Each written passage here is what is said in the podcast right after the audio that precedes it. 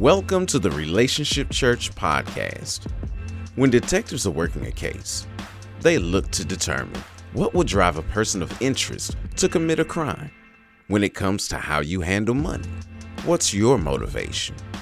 Today, our guest speaker, Regina Fowler, discusses the things that we should consider when handling the resources that God has entrusted unto us.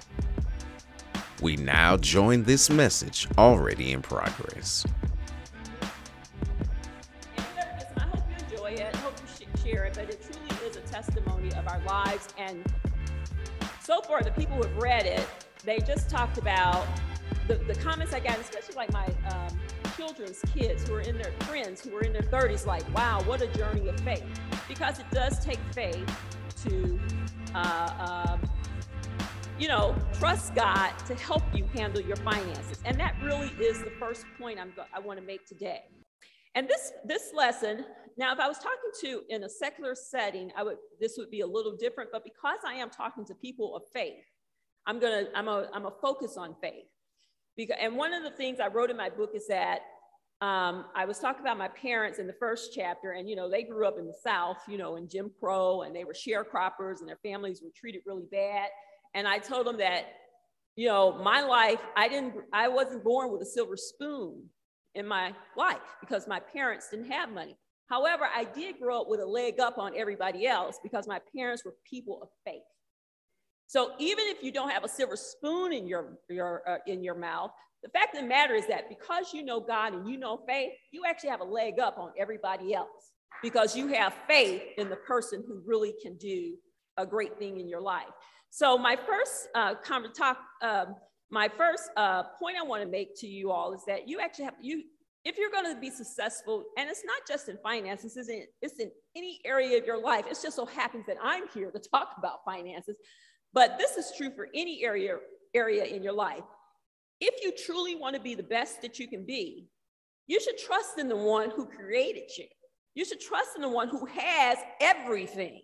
You should have trust in the one. If you want finances, why not trust in the one who says the earth is mine and the fullness thereof? Why not trust in that one?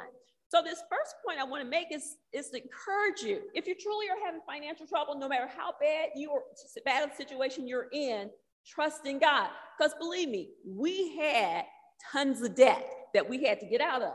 But before I get into trusting, I want to talk about this concept of Maslow's hierarchy of needs. How many of you heard have heard of Maslow's hierarchy of needs? Excellent, excellent. Maslow was a psychologist back in the 1940s, I believe, 40s maybe. Yeah, I think it was in the 40s. He uh, published this, um, you know, theory that all humans have this hierarchy of needs that we must fulfill and until we fulfill those needs, you know, everything we do is going to be motivated. Our all our motivations are going to be based on us fulfilling these needs. So Maslow says there are five basic needs that we have to fulfill as human beings. One being the first, and I don't think you can see that too good, but the first one is physiological needs.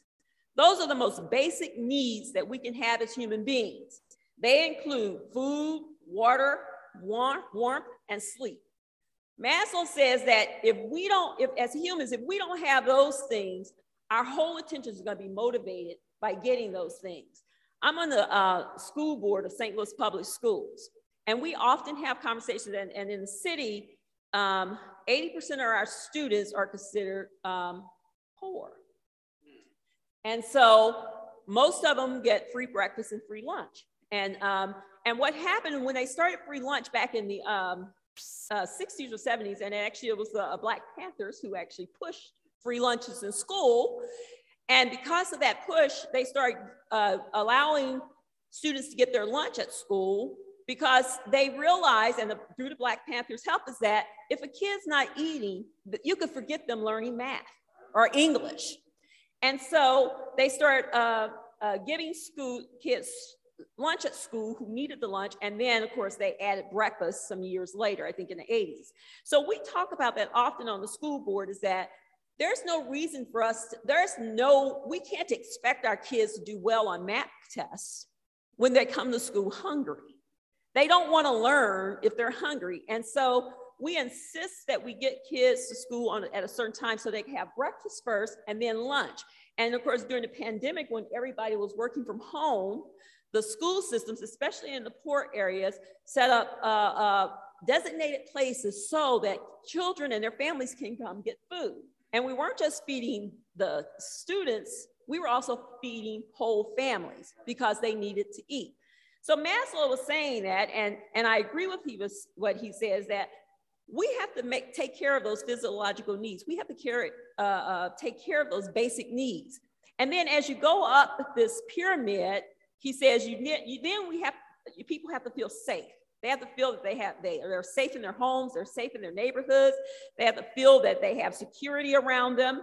And the next level up is that you have to have belonging and love needs, which is having intimate relationships and friendships, close relationships with other people.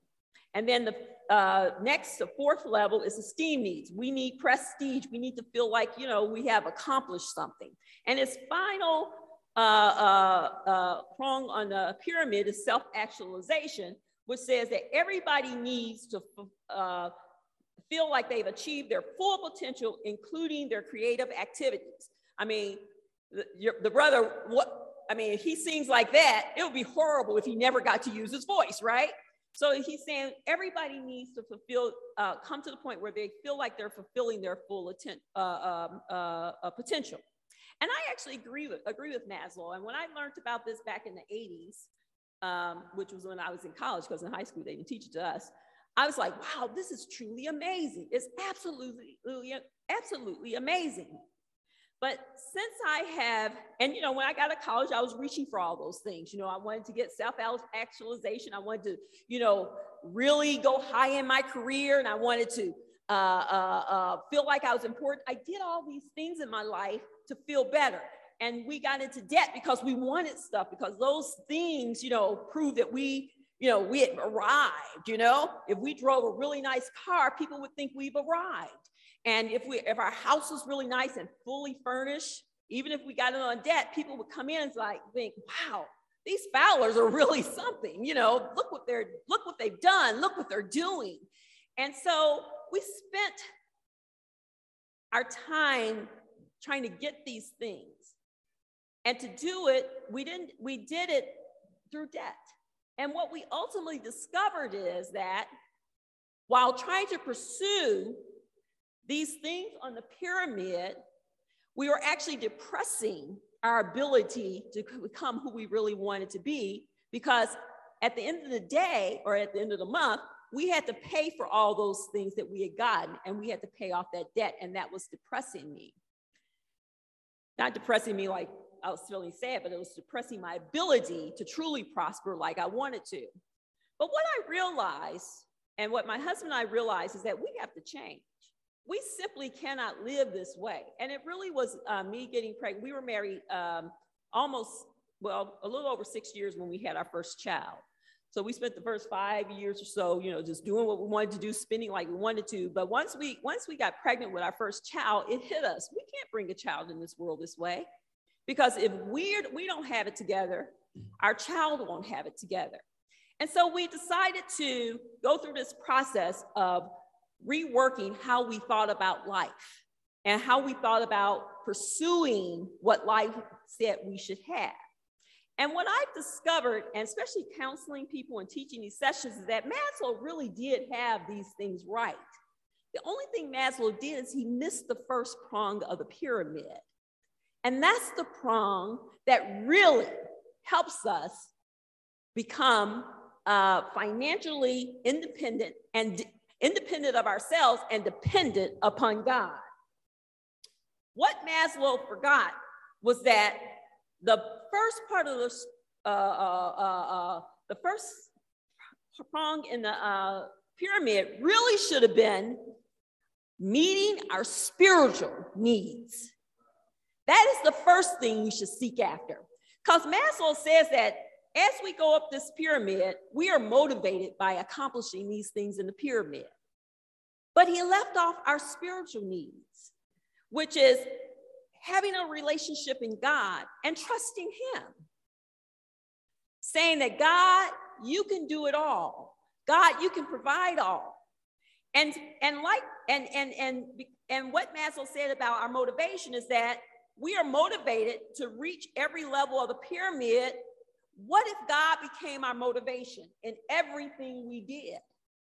What if God became the motivation? See, if we don't seek after the physiological needs like food, water, want a place to stay first, and instead seek God first, we can trust God because God says that seek ye first the kingdom of God and his righteousness, and all those little things are added. Now, I'm gonna tell you, I don't mind stealing somebody else's word and message. So I will tell you right now, I didn't come up with this. Bishop Noel Jones did, and I'm just stealing his work. He preached a message about a month, a month and a half ago. He said, What are we worried about as saints? And he went through the process of, uh, of talking about how we really push to get so many things. And we say, we got to have, um, you know, food, water, and clothing. He said, why are you, why is someone who trusts God worrying about that when God promises you that that's done? Don't worry about it. And then he says, why are we worried about security and uh, safety when God tells us that in uh, Exodus 14, 13, stand still and see the salvation of the Lord. But we're worried about it because, hey, Maslow says if we're worried about it, we're going to be motivated to get it. But if we change our motivation to say, God, I trust you, then God has it all ready for us, already given it to us. And we talk about belonging and love needs. And John 6 and 21 says that we are his bride and we are his friend. We have a friend in Jesus. But what if we're seeking after someone who could take care of us? You know, oh, I need this woman, I need this man to take care of me. If I don't have that, I can't do anything. But Jesus said, the word said, You are the bride of Christ. I, you are my friend. And what a better friend to have than Jesus? And then we look for uh, uh, esteem needs. Lord, I need this, I need that. But Ecclesiastes, uh, well, Psalm 75 and 6 says, I don't know if I heart, so I have to get my word to uh, um, uh, Psalm 75 and 6. Tell me what that says. Psalm 75 and 6 says,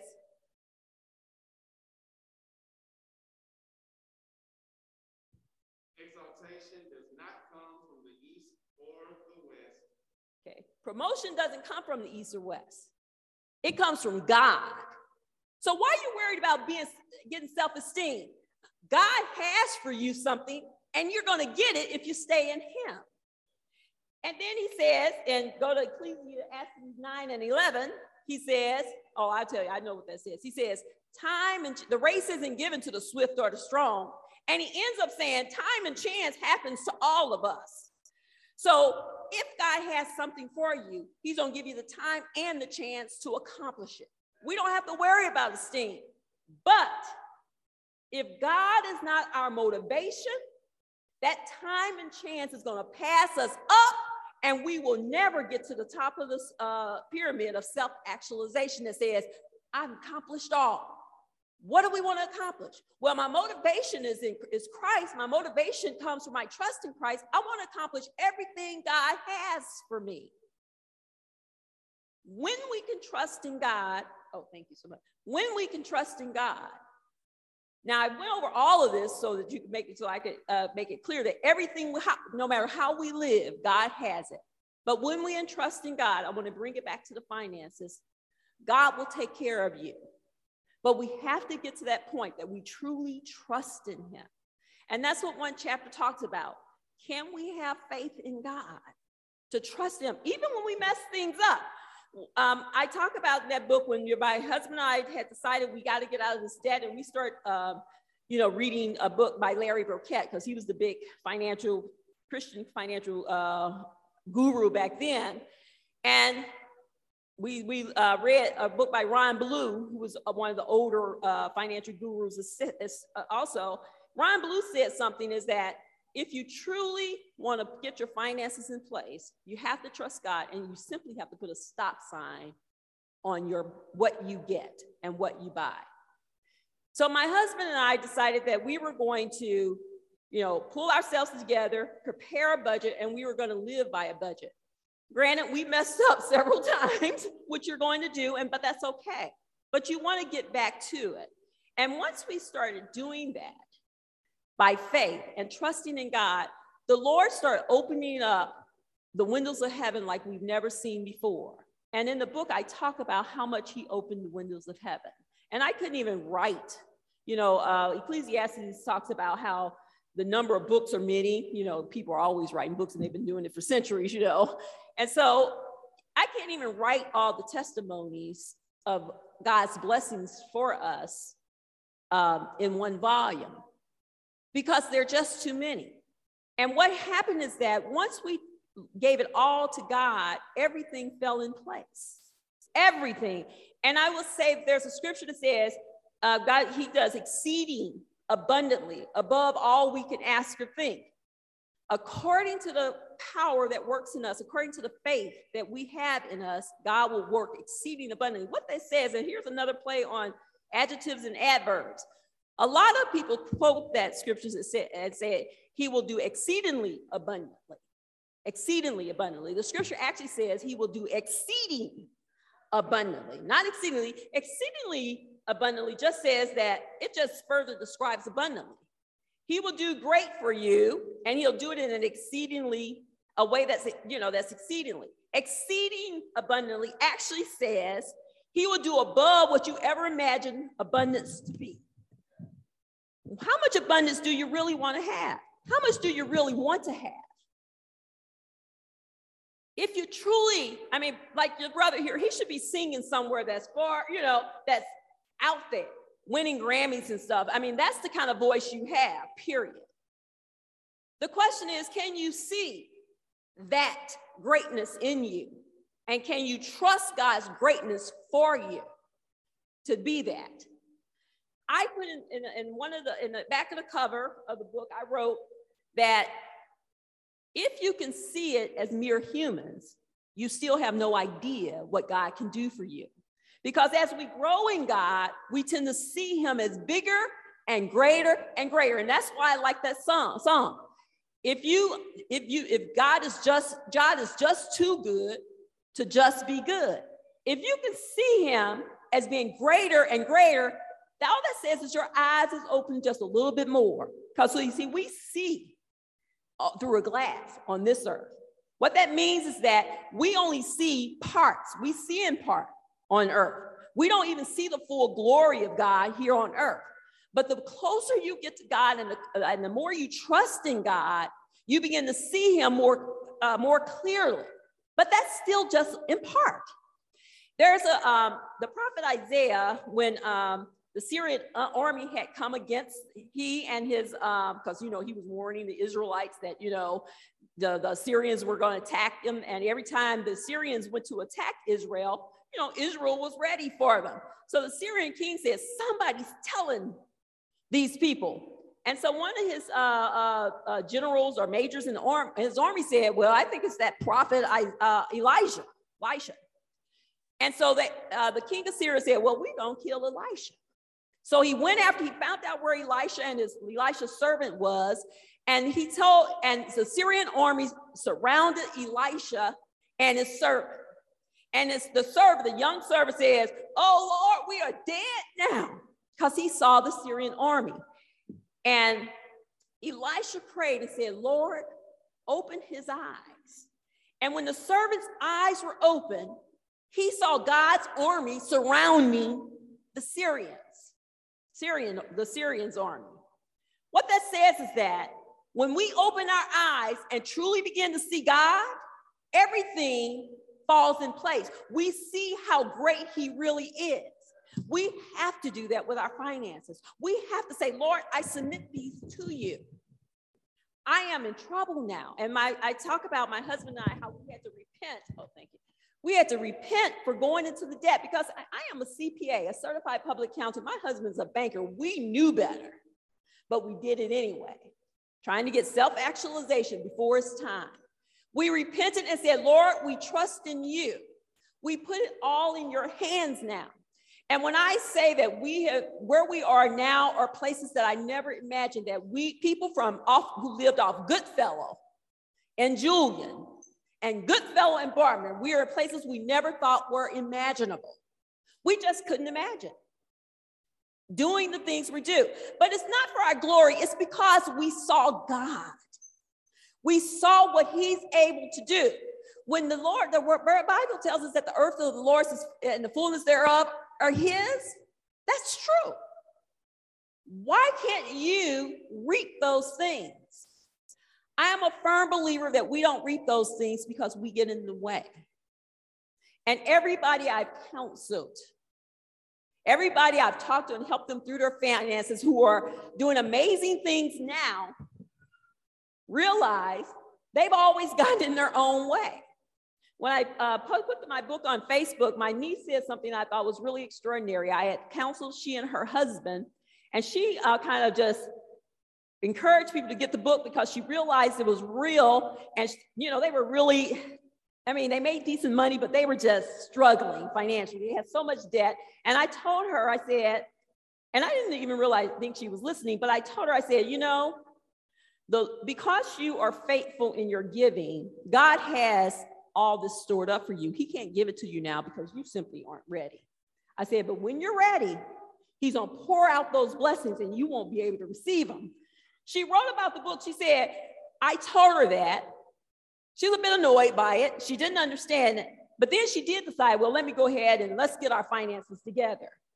When the Lord, when she said, Lord, I commit this to you, now, this was a tithe paying girl. So it ain't tithe paying people can mess up too, because we were tithe paying people, we messed up. So when she decided, Lord, I commit my finances to you, her blessings have been amazing, even amazing to me. And I know how amazing God is.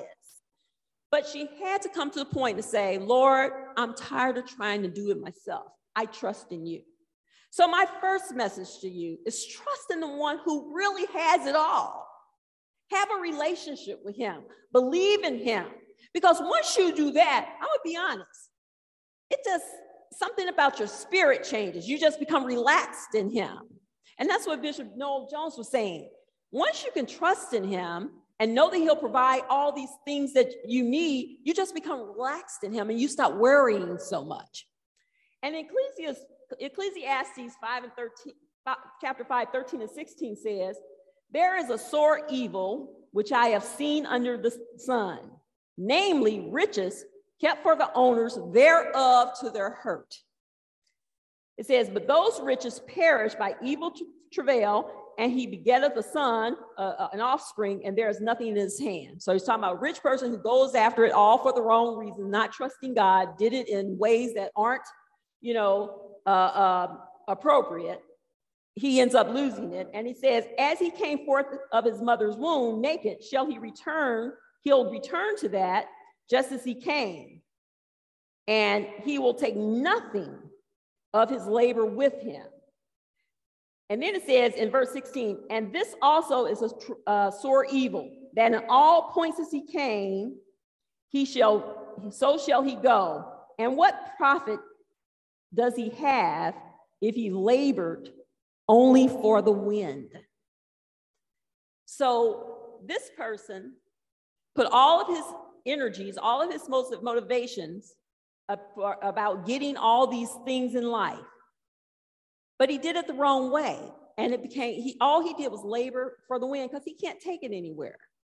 When God truly blesses you, you want to open up your hands and be a blessing to someone else because you realize I can't take all I have with me. So why let it perish and go to people, uh, you know, and we want to be a blessing to our kids, obviously leave an inheritance to our kids, which is great. But the fact of the matter is you don't know if they're going to handle it well. So why, why, why hold on to all this stuff while you're here on earth versus instead, why don't you instead open up your hands, which is the second point I want to talk about. Open your hands. Now, what do I mean by opening your hands? I am talking about giving. Now, this is a hard concept for a lot of people, not just in church, everywhere. The idea of giving, I'm struggling and you want me to give? Are you crazy? I am not crazy because uh, the, the, uh, what's wise to us isn't wise to God. God uses the foolishness things of this world to confound the wise, as a matter of fact. His ways are far away above our ways, his thoughts are far above our thoughts. So he's saying, How do you get from me? He says, Open your hands because you got to release something to get something. Understand that? The principle of sowing, reaping and sowing, which means you have to put something in to get something out, is God's way of blessing us. Trusting in Him, and we have to be able to trust in Him to trust enough to give. Now, this is not a concept for just church people. This is a concept for any people. You don't have to be saved to give. Most people say, when we start talking about giving to church, we think we are talking just about tithes and offering. Oh, you got to give your tithes and offering. And I believe that you have to give your tithes and offering for if you're in the church. But there are plenty of unsaved people who actually don't go to church, who are, rich, who are rich as can be because they give. I was, I'm reading Tyler Perry's book, is something about higher. I don't remember the name of it. But before he was rich, he was poor. But when he was poor, he still gave. When you have a person who will give, no matter where they are, they have opened their hands to be given to be blessed of the Lord. Now, there are two types of giving that I think, well, let me tell you what uh, giving is. Giving is really an outward material expression of a deep spiritual commitment that we have. What that means is that it's something you do outwardly for other people with what, what the material things you have, which, you know, money, clothes, whatever you have. And it really is a reflection of your heart, which means that if someone is suffering, if I have a little bit, I need to help. In my book, I talk about my husband's mother. And I say about her, I said, she was the type of person that if she had a dollar and you needed the dollar, the dollar was yours. If all she had was a dollar and you needed the dollar, the dollar was yours. I call that kind of person a compassionate giver, someone who sees someone else in need and they help them without question, they do it because there is a need. The Bible tells us that when we do give compassionately, He will bless us. And there are a whole lot of people who are compassionate givers who don't go to church. You know that? And we wonder, well, why are these people wealthy and I'm not doing something? You know, a few years ago, there was a lot of talk about Oprah Winfrey. Oh, she's full of herself. I think she's a uh, the devil. They were saying so many things about Oprah. And it's almost like envious that she was wealthy. How in the world did she get rich? But have you read Oprah's story? Before she was rich, she was poor. And she gave endlessly in poverty. My husband is a good friend of uh, David Steward, who is uh, the founder of Worldwide Technology. And when I first met him, he wasn't so rich. Matter of fact, it was just a few years prior that he had, um, you know, his car had been repossessed and all that stuff. But what I learned about him and what I admired him, about him most, because our first dinner was at the uh, steakhouse on Grand, you know, the old steakhouse where you get the $8 steak. It may be 13 now, but we ate there. But as I was listening to him, he always constantly talked about how he gave.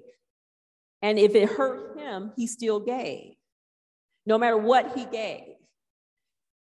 God tells us that we need to be givers. And as we give, we hold on to our stuff. As we give, we have to open up our hands. And as your hands are open, he pours into those hands more. There are a few scriptures I want to tell, talk to you about. It says um, in First John, well, here's the first one. In First John 3 and 17, and I'm talking about those compassionate givers, because we have to be more than church givers. We have to also be compassionate givers. It says, But whoso have this world's goods, and seeth his brother have need, and shutteth up his bowels of compassion from him, how dwelleth the love of God in him?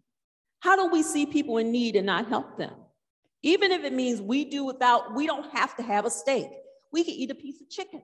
If somebody else we know is starving, just eat the chicken. Don't eat the steak. And then he says, in Proverbs 19 and 17, I love this scripture. He who is gracious to a poor man lends to the Lord, and he, the Lord, will repay him for his good deed. When you bless the poor, because your heart is compassionate toward them, guess who owes you? God. Imagine God being in debt to you because you helped the poor. You know somebody who really needs something, and you say, I only have, brother or sister, I only have $10, but you know what? I'm gonna give it to you because I could go home and eat a bowl of cereal.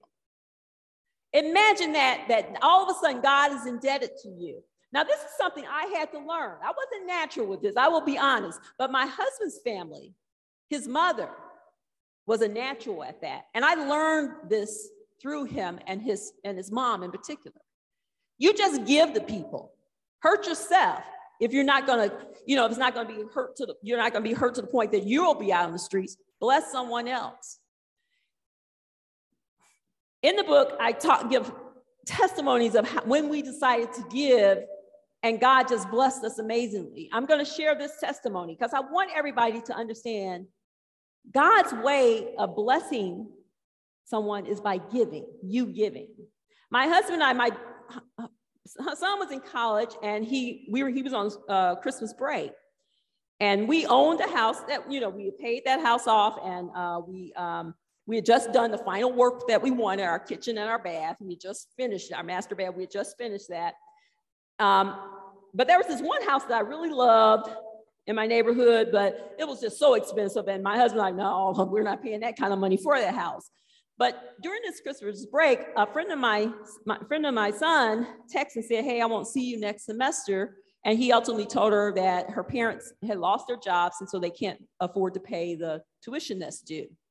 And so my husband was like, my son was like, bummer. And then my uh, husband asked, well, what's going on? And he told us what was going on with his friend. And my husband's immediate words was, well, we can't let somebody not go to college. That makes no sense.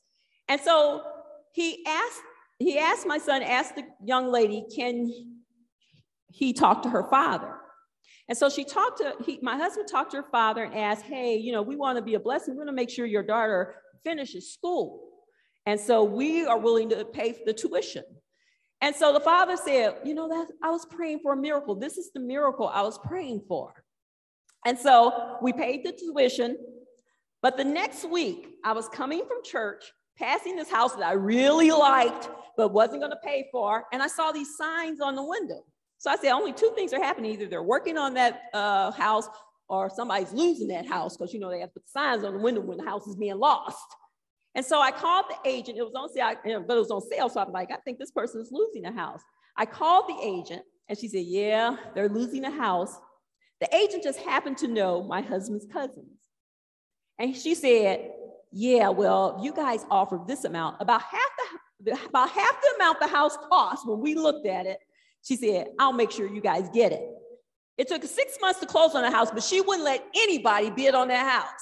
This is the house we wanted. We weren't willing to go into that kind of debt for it, but because we gave, I believe that house became open to us. And here's the thing we were able to sell the house we were in for more than twice what we paid for, and we were able to pay cash for the house we really wanted. See, God is good. God does more than we can ever imagine that He would do. But sometimes we got to release some stuff. We got to open our hands and give. We got to help somebody else. It really isn't about us alone. It's what God, when God asked, um? Um, Abel, Cain. When God asked Cain, "Where's my brother?" And he and he is responsible. Am I brother's? Am I my brother's keeper? Well, in fact, you are.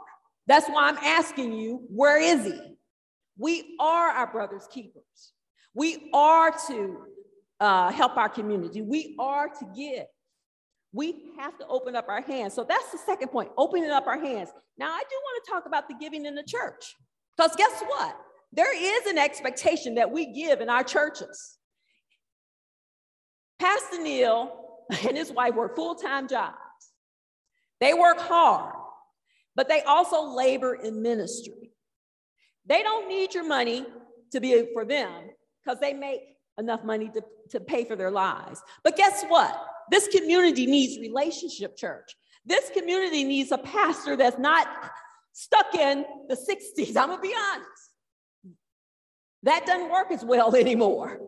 You need a pastor that, that can reach the generation that is, that is today.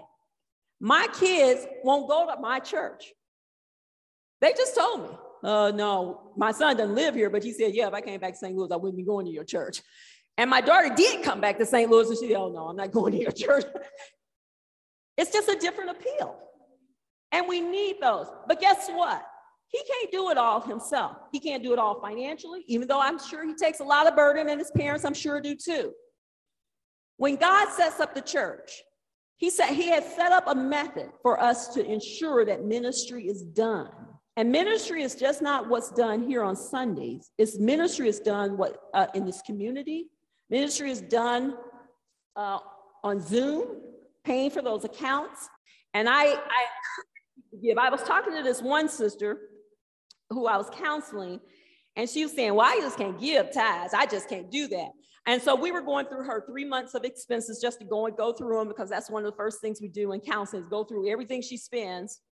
And the sister would only give if the preacher would, you know, promise her a miracle. You know how preachers do, you know, come and get in this line and, you know, turn three town around three times and the Lord's gonna give you an overflow. And that overflow never comes. So this sister had spent years doing that and she never got overflow. So when we were looking at her three years of expenses, I said, Do you know you've given in these special offerings the exact amount you would have paid in tithes? So if her tithes were about $200 a month, she was giving that in these special offerings. I said, God's not honoring your special offerings because you came to Him for what you can get out of Him, and you didn't come to Him out of faith. The sister started saying, Well, I'm gonna stop getting in those lines. She just started paying her tithes. About six months ago, well, about last year, she finished her degree finally in her 40s, and then she testified she got a job that blew her mind because of the pay she got. All she did was start giving the dime.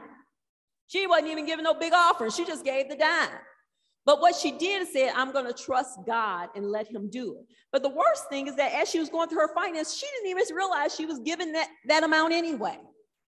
And Jesus warns us about just giving just to get something from him. He talked about when he fed the 4,000, you know, when you, you know, he fed, there are two par- stories where he fed the, they're not parables, they were true things, where he fed 5,000 plus men and women, then 4,000 men and, and then men and women. When he fed the 4,000, the people, at the next day, the people came looking for Jesus because they had seen this huge miracle. They all were fed with these fishes and loaves. And they came looking for Jesus and they found him on the other side of the uh, river. And they came to Jesus saying, Well, we want you to do something for us. Jesus told them, No, no, you're coming to me for one thing the fishes and the loaves. And Jesus proceeded and told, proceeded to tell them, What you need to do is come to me because you trust in me, you believe in me. So, my first point about trusting is you got to trust first. Then, when you truly believe in God, release Him to be a blessing to you, and your world will open up to financial blessings that you never imagined. This I can assure you. And it won't come, you know, all at once, no. But you don't even care once you start trusting God once we were, and that's why that's why the blessings are exceeding abundantly because you don't care about those things anymore. And so when I think of my husband and my life, and I'm thinking, it just came. I, I right before I retired, I thought, well, I should add up to see if we even could retire. When I added all that we had, I'm thinking, where did it all come from? I hadn't even been thinking about it. It wasn't that wasn't heavy on my mind. It was just happening. So, God, I want everybody to be in the position to trust God and open your hands and be a blessing. And my main reason is I want you to be blessed, but because I want your ministry to be what it needs to be, because there are so many young people leaving church because they're not as comfortable in the old way. and we need Pastor Neil. We really do. We need pastors to be able to, like Pastor Neil, to relax and bring in those people, like my kids who say, oh, yeah, I'm not going to your church. And, and, and, and that's, while that saddens me because this is where we are and I would love to have them sitting next to me or near me in church, it ain't going to happen. And so we have to have you to be a blessing and let so God can bless you and also bless this ministry. Okay? Can we understand the giving part? So the last point is this. We have to handle our business. Because God could bless us with the world and we could be lousy at handling what he blesses us. There are people I counsel, they're not in need of anything. They don't, um, you know, God blesses them constantly. They are faithful givers, but they never quite reach what they want to reach. And when I counsel those people, I really say, I said, well, you're doing everything right, but one thing you don't handle your business. You can't get $10,000 and go eat it up. you know what I mean? I had somebody who God blessed them literally with a $10,000 bonus. You know that person did? Had a big party. Didn't pay the bills that she had, had a big party for all her friends and stuff. Well, that ain't that ain't handling your business. So we are required to be good stewards of anything that we get, whether it's little or what, whether it's great. We have to handle our business. The, uh, a steward is a manager or superintendent of someone else's household or someone else's stuff. You know, like Joseph of the Old Testament. He was a good steward of Potiphar's house, of the jail, and he was a good steward of Egypt's stuff. When you know that you're a steward, you realize you are whatever God gives you, you're handling God's stuff. Now, don't get me wrong, you can enjoy it, but you always have to remember ultimately it's God's stuff that He gave you to handle. And when you realize that, you're a little bit more careful about what you do with it. And amazingly, he, when you're truly uh, blessed, he'll give you enough to go on vacation. He'll give you enough to rest your mind and stuff like that. But you still got to handle it. You got to be. You have to be accountable for what you what you've been given. There's a parable in the Bible, and this truly is a parable. It's a parable about talents, where God gave one, the master, the good master gave one of his servants five talents, another two, and another one. And he gave those talents based on what they could handle. And when the, when the master came back, he, he required of those stewards, those servants, to give an account of the talents he gave them, talents representing like the money. And so the, the servant that had the five talents, when the uh, master came back, he said, Oh, I, I grew this to 10. And the servant that had two he, talents, he had grown it to four talents. He had increased the use of those talents in the master's kingdom. But the servant that had one talent went and buried it and did absolutely nothing. And so there was nothing, uh, uh, uh, no growth came out of that one talent. And the, and the master said, You fool, when I give you something, I expect you to handle it like men. I expect you to handle the business of what I give you. So when God gives you the blessing, he expects you to handle it well. What does it mean to handle it well? If I bless you with $100, yeah, I do kind of expect you to give 10 to be a blessing to my kingdom. I'm not asking you to give me all of it, but I am expecting you to give 10. I do expect you to bless those less fortunate than me. I do expect you to get out of the debt as quick as you can because the, the, uh, the scripture tells us the, uh, uh, the debtor is the servant of a lender. You're enslaved to, you know, that J.C. Penney card. You're enslaved to that Visa card. You're enslaved to that uh, these other debts you're in. Why? Because they just pull your money out from you. Or now, the, now, don't get me wrong. Visa, because those are retail credit cards, they can't, you know, take, you know, um, garnish your checks or anything, but they charge a 22 to 25 percent instead. So they pull their money through their interest rates. But other debtors, like that car you own that's too too expensive, they can actually go after your check, paychecks. So God don't want you to do that. So God says, I expect you to be good stewards. And what I really expect you to do is grow what I give you. And growing in me doesn't necessarily mean I expect you to invest everything in, in stocks, bonds. If you can do that, that's great. I expect you at least do my will. Give, be a blessing to your church, and I will give you the money you need to invest later. So he expects us to handle what is what he, what he gives us. He expects us to give to handle it well. He expects us to pay off debt. He expects us to save some money sometimes. Say, what do you save for? Because you're going to retire one day. What do you save for? You're going to be a blessing to, you to be a blessing to others. You save to help our churches in time of need. You save money and put something aside so that you can handle the business that God wants you to handle. So the three things I am encouraging you to do, trust God, believe in him. He owns everything. Open up your hands and be a giver and then handle your business. Now, you when handling your business, you have to budget. Now, most people hate budgeting. I hated it when I did it. Now, do I budget now? I, and the only reason I don't budget now is because our monthly expenses are probably about $600. I know what they are. I just pay those. We don't have a lot of expenses. Everything else we can pay for cash. But when you know that you are financially strapped and you need God's help, there's an expectation that you are going to budget your money. And only budgeting is all, only thing budgeting is is become self-aware. I am going to be self-aware. I am going to know what I spend. I am going to know what I'm doing with the money I have. And I'm going to make it work for me. And I'm not going to be working for money all the time. So budgeting this, um, oops, how do I get this screen up? I changed to an Excel worksheet.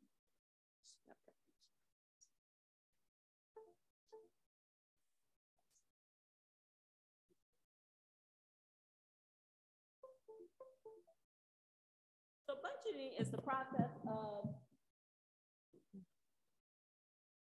becoming self-aware. And if you want to get the book, you can go to uh, Amazon.com and get the book, and the budgeting sheet is in there, okay? Amazon.com, Regina Fowler. Simply grateful, Regina Fowler. But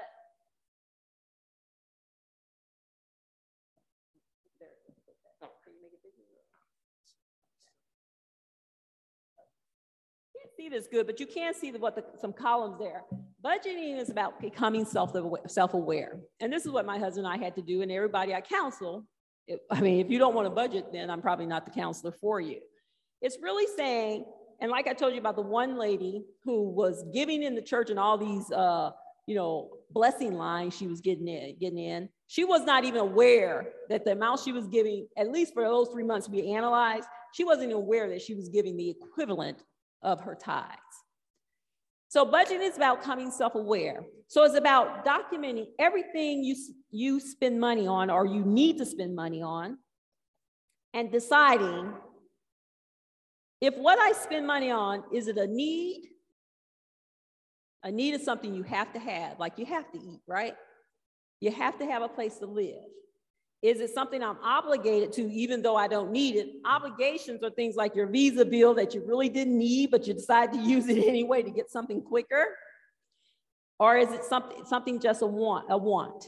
And the wants are, a lot of times people have a hard time dealing with it, but wants are things like, I want to go out to dinner at least four times uh, a month.